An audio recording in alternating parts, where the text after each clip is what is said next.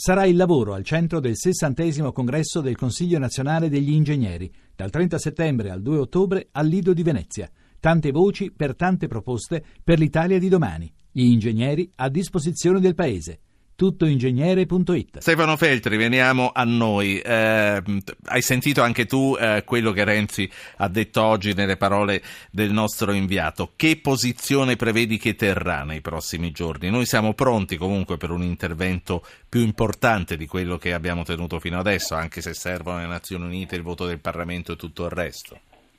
Ma diciamo che noi possiamo anche essere pronti, ma non sembra che ai nostri partner internazionali questo interessi moltissimo, nel senso che eh, la Francia di Hollande, come è già stato nel 2011, sta cercando di avere la leadership delle azioni internazionali. La differenza è che la Germania sta cercando di giocare un suo ruolo con, diciamo, più attivo di quello che ha avuto in passato. Noi ci troviamo un po' stretti tra queste due posizioni, per cui per quanto riguarda la Libia eh, noi abbiamo sempre spinto, abbiamo avuto dei tentativi anche della, degli Stati Uniti di, invest- di essere investiti come eh, partner eh, privilegiati. Ci ricordiamo la visita di Renzi a Washington in cui Obama gli aveva praticamente chiesto di prendere un po' la guida di una reazione europea unitaria, ma non ci siamo riusciti per tante ragioni, sarebbe lungo spiegare. In Siria invece è la Francia che ha preso eh, l'iniziativa anche militare con la Germania che ha cambiato la linea un po' dell'Europa dicendo bisogna parlare con Assad, mentre prima questo non era considerato accettabile. Eh, L'Italia ha una posizione in teoria privilegiata perché è un partner eh, credibile per i russi e i russi sono rilevanti su tutti i terreni di cui stiamo parlando, ma finora noi non siamo riusciti a giocare un ruolo certo. eh, decisivo. Senti, sempre su Renzi a New York, quando dice quali tasse ridurre lo decidiamo noi, gli dobbiamo credere o no? Eh beh, eh, Renzi può decidere quello che vuole, ma poi ci sono delle regole che il Parlamento italiano ha eh, approvato e che sono state in parte anche introdotte nella Costituzione che dicono che eh, le leggi di stabilità vengono mandate a Bruxelles per essere come dire, approvate. C'è addirittura eh, una legge che il governo italiano sta anche rispettando, cioè in cui deve chiedere al Parlamento il permesso di sforare rispetto agli obiettivi di bilancio, cosa che ha fatto, prima di mandare le leggi a Bruxelles. Eh, non è che noi possiamo decidere quello che ci pare, noi possiamo decidere quello che ci pare all'interno di regole che abbiamo approvato.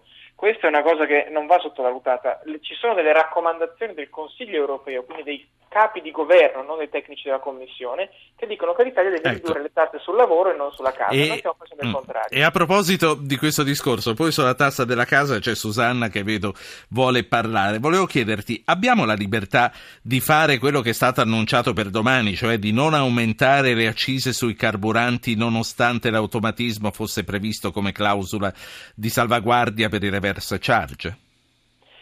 Allora, la sintesi delle audizioni che ci sono state finora sul DEF, cioè sui conti del governo fatta la Banca d'Italia, la Corte dei Conti, l'Ufficio parlamentare di bilancio, dicono più o meno tutta la stessa cosa. Cioè, noi possiamo fare quello che ci pare adesso, ma stiamo semplicemente spostando i problemi in avanti. Cioè, l'insieme dei tentativi di dire, mettere la polvere sotto il tappeto fanno sì che noi stiamo rimandando al 2017 sostanzialmente interventi per circa 30 miliardi. Per cui noi possiamo per coprire con 10 miliardi di 80 euro e lasciare scoperti 10 miliardi di spending review, puoi evitare l'aumento delle accise eh, aumentando il tempo della voluntary disclosure, cioè il rientro dei capitali dall'estero in maniera da avere un po' di copertura immediata, eccetera, eccetera. Eh, basta che sia chiaro il concetto che noi non stiamo risolvendo i problemi, li stiamo coprendo con delle altre cose che a loro volta andranno coperte. E ci penserà chi ci sarà a quel punto lì, no? Esatto. Allora... Oppure chi ci sarà cercherà di rinviarle ancora di qualche anno. Sentiamo Susanna che chiama dalla Valle d'Aosta. Buonasera Susanna. Buonasera.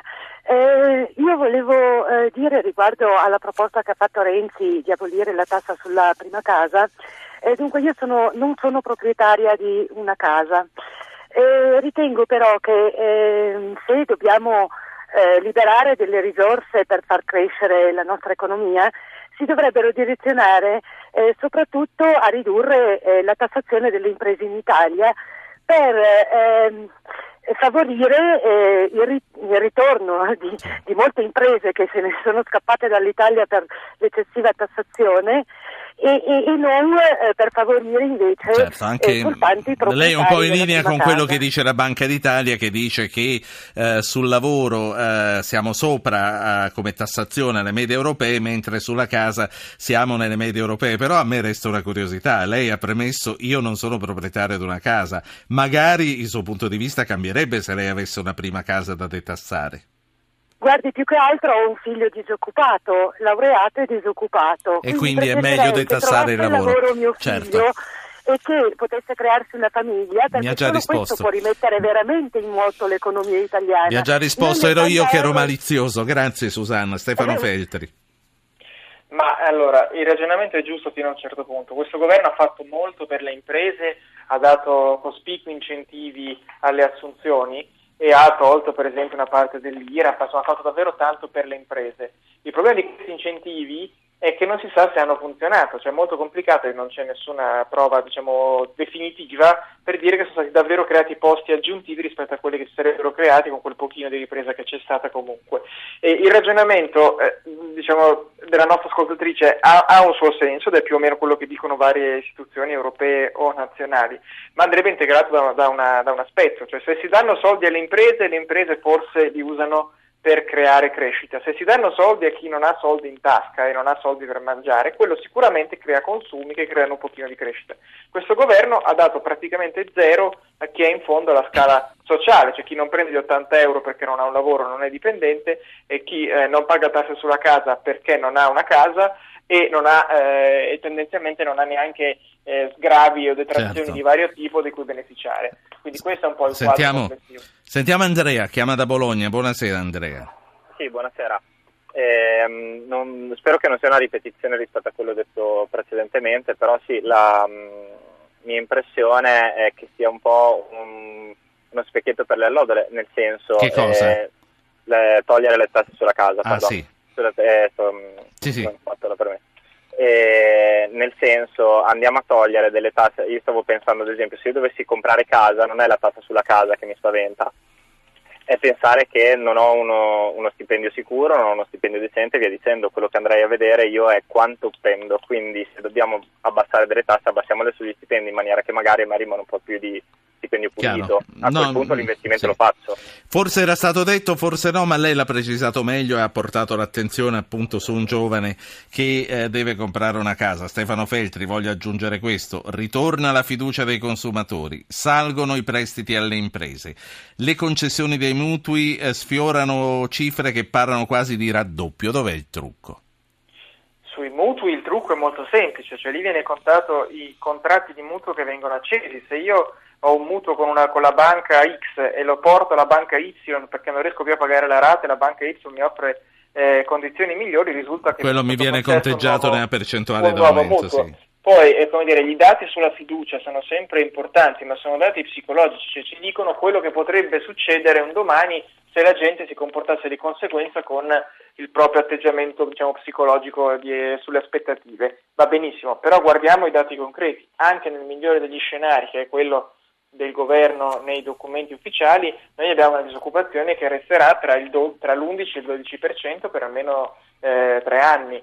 Queste sono Sì. eh, cose che come dire, sono alla lunga pesanti. Noi nel 2017, quando finisce eh, l'orizzonte diciamo, della politica economica in questo momento, 2018, saremo a 10 anni di crisi, dopo 10 anni di crisi saremo ancora Senti. eh, 8-9 punti di PIL sotto il 2007. Siamo arrivati alla fine del nostro incontro. Mi piace sempre parlare molto con te di economia perché hai le idee molto chiare e sei illuminante quando ci dai queste notizie. Però a me con te piace anche fare un po' di gossip e io voglio sapere che cosa ne pensi di Marino in America e di quello che ha detto il Papa. Ma Marino ha, ha l'incredibile capacità, è una persona onesta, una persona per bene, una persona onesta, ma ha l'incredibile capacità di dire e fare sempre la cosa sbagliata al momento sbagliato.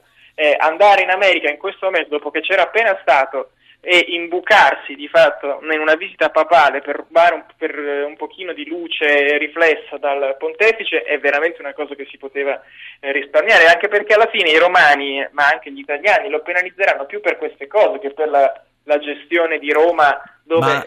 come minimo non ha rubato. E poi, ecco. e poi, ti saluto davvero, ma secondo te perché il Papa mh, ha sentito eh, il bisogno, mettiamolo fra virgolette, di dire con tanta energia che non l'aveva invitato né lui né nessuno dei suoi collaboratori più stretti? Questo non me lo spiego molto neanche io come sparare con un cannone al moscerino in questo caso. Eh, l'unica spiegazione possibile è che ci sia un certo malcontento in Vaticano per eh, quello che si sta preparando o non preparando sul Giubileo. Se arrivano i pellegrini a chiedere l'indulgenza e poi gli crolla il soffitto della metropolitana in testa, eh, un po' di, dire, di insulti li prenderà anche il Vaticano. Questo chiaramente al Papa non può piacere. Grazie, grazie a Stefano Feltri, vice direttore del Fatto Quotidiano.